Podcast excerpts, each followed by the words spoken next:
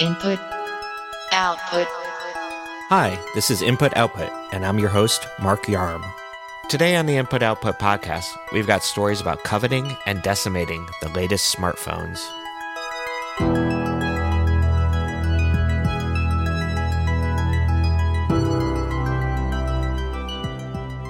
Why do you come here? For fun? For power? Looking for a shock to the system? Yeah. Duh. Because before they put a bullet in you, you'll make this whole city burn.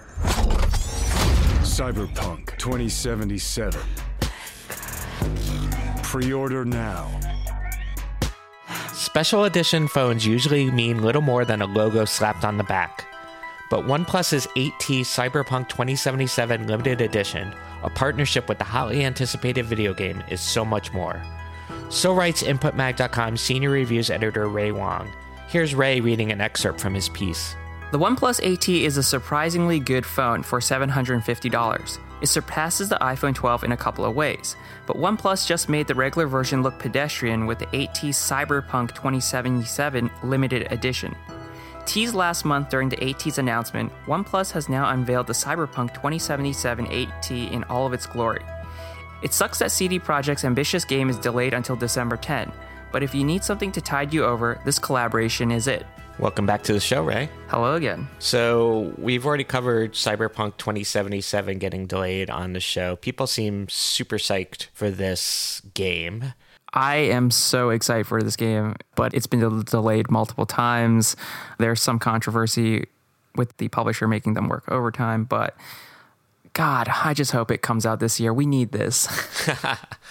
But the phone will have to do for now. Tell me about this limited edition phone. Apparently it's only available in China. Yeah, so I'm usually not a guy who gets super like jazzed up about collaborations, you know, limited editions, partnerships between phones and other brands. I know a lot of people like that, but me, I personally just don't find them really cool. I think most of them are tacky, but this one, the eight T Cyberpunk twenty seventy-seven Limited Edition, is so cool. I mean, they really like went to town with it, uh, not just with the hardware, but with the software itself. So let me start with the hardware. So the phone itself, they basically tweaked the design of the back. On the regular eight T, there's a very long rectangular bump on one side, but now they've kind of stretched that out so it's a little more balanced and it looks way cooler. It doesn't really serve a purpose, the larger camera bump, but at least it doesn't rock as much, I guess, if you place it flat on a surface. If you've ever had like an iPhone, placed it on a surface and you're like tapping on screen, it just rocks back and forth because of the big camera bump. And you see that on a lot of other phones too.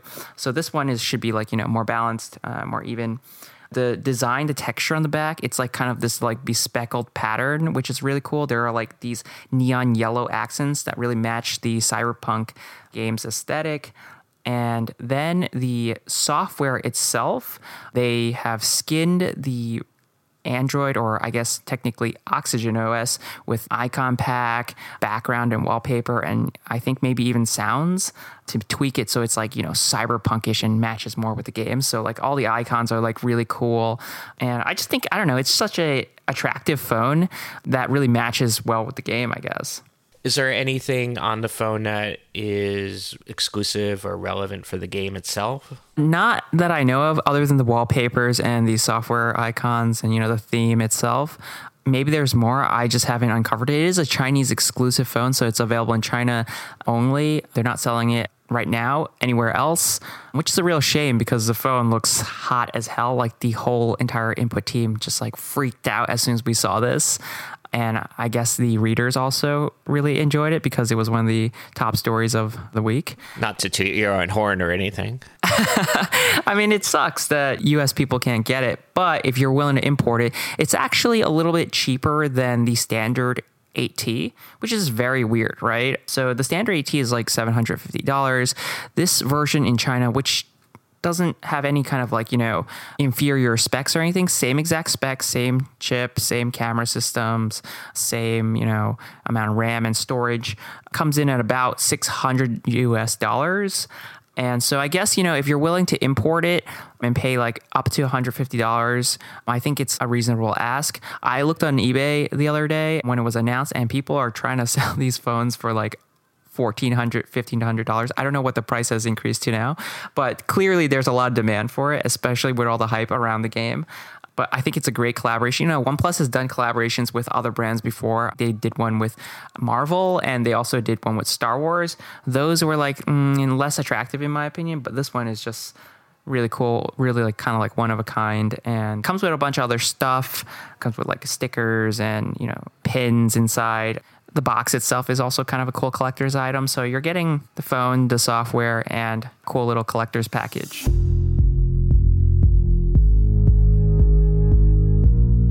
You can follow Ray on Twitter at Ray Wongi. Now on to today's second story.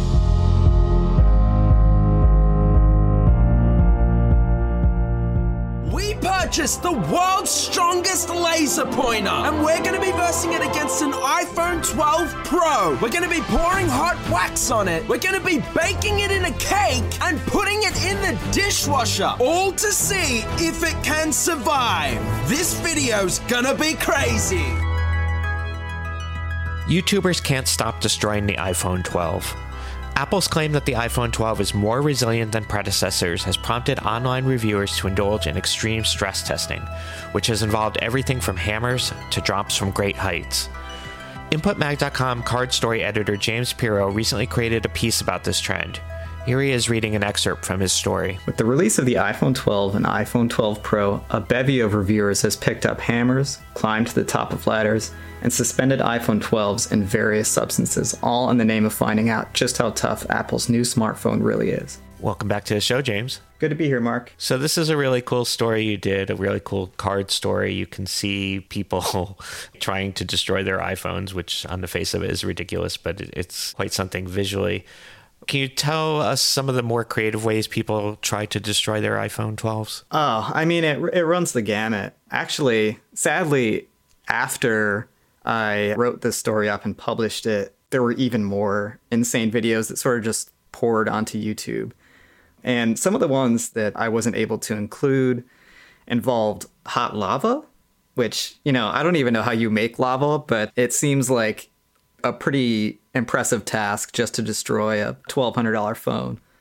But yeah, you've got hammers, you've got box cutters, you've got throwing it in water, all sorts of stuff. Dishwashers, pretty much anything you could possibly imagine. I mean, that is my question. Why would you want to destroy a twelve hundred dollars phone? I guess for clicks?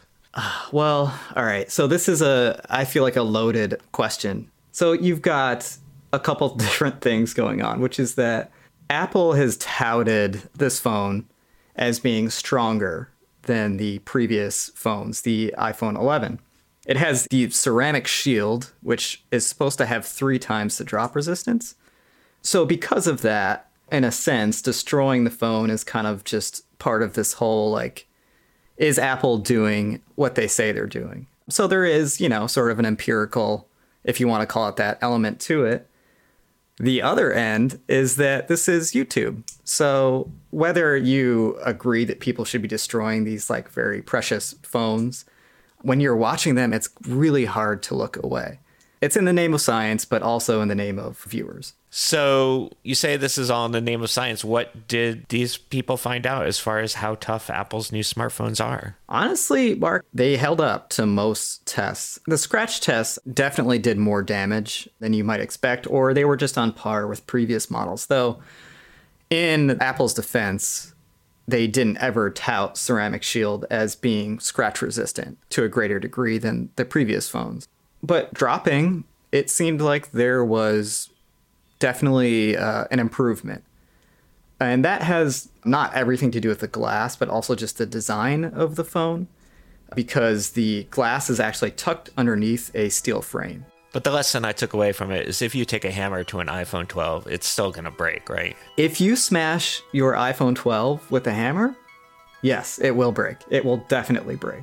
Let that be a warning for all new iPhone twelve users, I suppose. All those people itching to smash your iPhone twelve with a hammer, you might want to think twice.